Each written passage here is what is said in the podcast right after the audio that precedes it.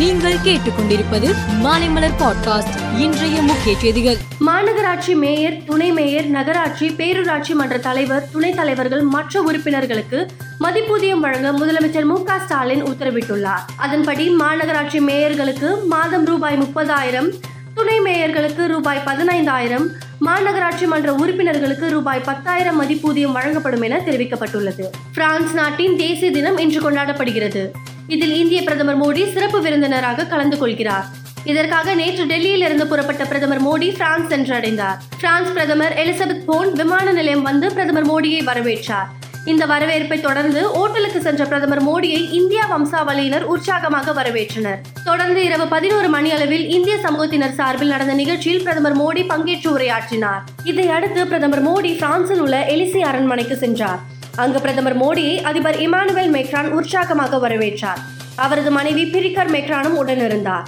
அரண்மனையில் பிரதமர் மோடிக்கு அதிபர் மேக்ரான் விருந்தளித்து கௌரவித்தார். பிரதமர் நரேந்திர மோடிக்கு பிரான்ஸ் அதிபர் Emmanuel Macron Grand Cross of the Legion of Honour விருதை வழங்கினார். இது மிக உயர்ந்த பிரான்ஸ் அரசின் கௌரவமாகும். இதனை பெறும் முதல் இந்திய பிரதமர் என்ற பெருமையை பிரதமர் மோடி பெற்றுள்ளார். இந்தியாவின் வடகிழக்கு மாநிலமான மணிப்பூரில் கடந்த மே மாதம் மூன்றாம் தேதி தொடங்கிய வன்முறை இன்று வரை முடிவுக்கு வரவில்லை. ஆங்காங்கே வன்முறை வெடித்த வண்ணம் உள்ளது. இரு பிரிவினருக்கு இடையில் ஏற்பட்ட மோதல் வன்முறையாக மாறி இதுவரை நூற்றி ஐம்பதுக்கும் மேற்பட்டோர் உயிரிழந்துள்ளனர். பிரதமர் மோடி பிரான்ஸ் சென்றுள்ள நிலையில் ஐரோப்பிய நாடாளுமன்றம் மணிப்பூர் வன்முறை தொடர்பான தீர்மானத்தை நிறைவேற்றியுள்ளது.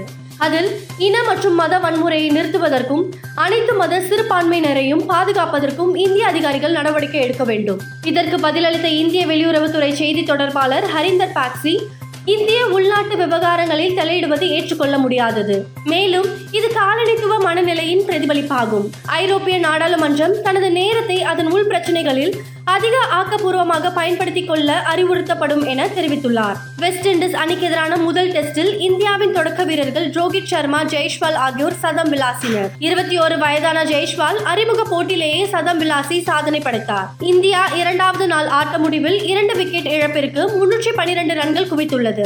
வெஸ்ட் இண்டீஸ் முதல் இன்னிங்ஸில் நூற்றி ஐம்பது ரன்னில் சுருண்டது குறிப்பிடத்தக்கது விம்பிள்டன் டென்னிஸில் ஆண்களுக்கான ஒற்றையர் பிரிவு அரையிறுதி ஆட்டங்கள் இன்று நடைபெறுகின்றன. முதல் ஆட்டத்தில் ஜோகோவிச் ஜேனிக் சின்னர் ஆகியோர் பல பரீட்சை நடத்துகின்றனர் மற்றொரு அரையிறுதி ஆட்டத்தில் ஹல்காரஸ் கார்பியா மெத்வதேவ் ஆகியோர் மோதுகிறார்கள்.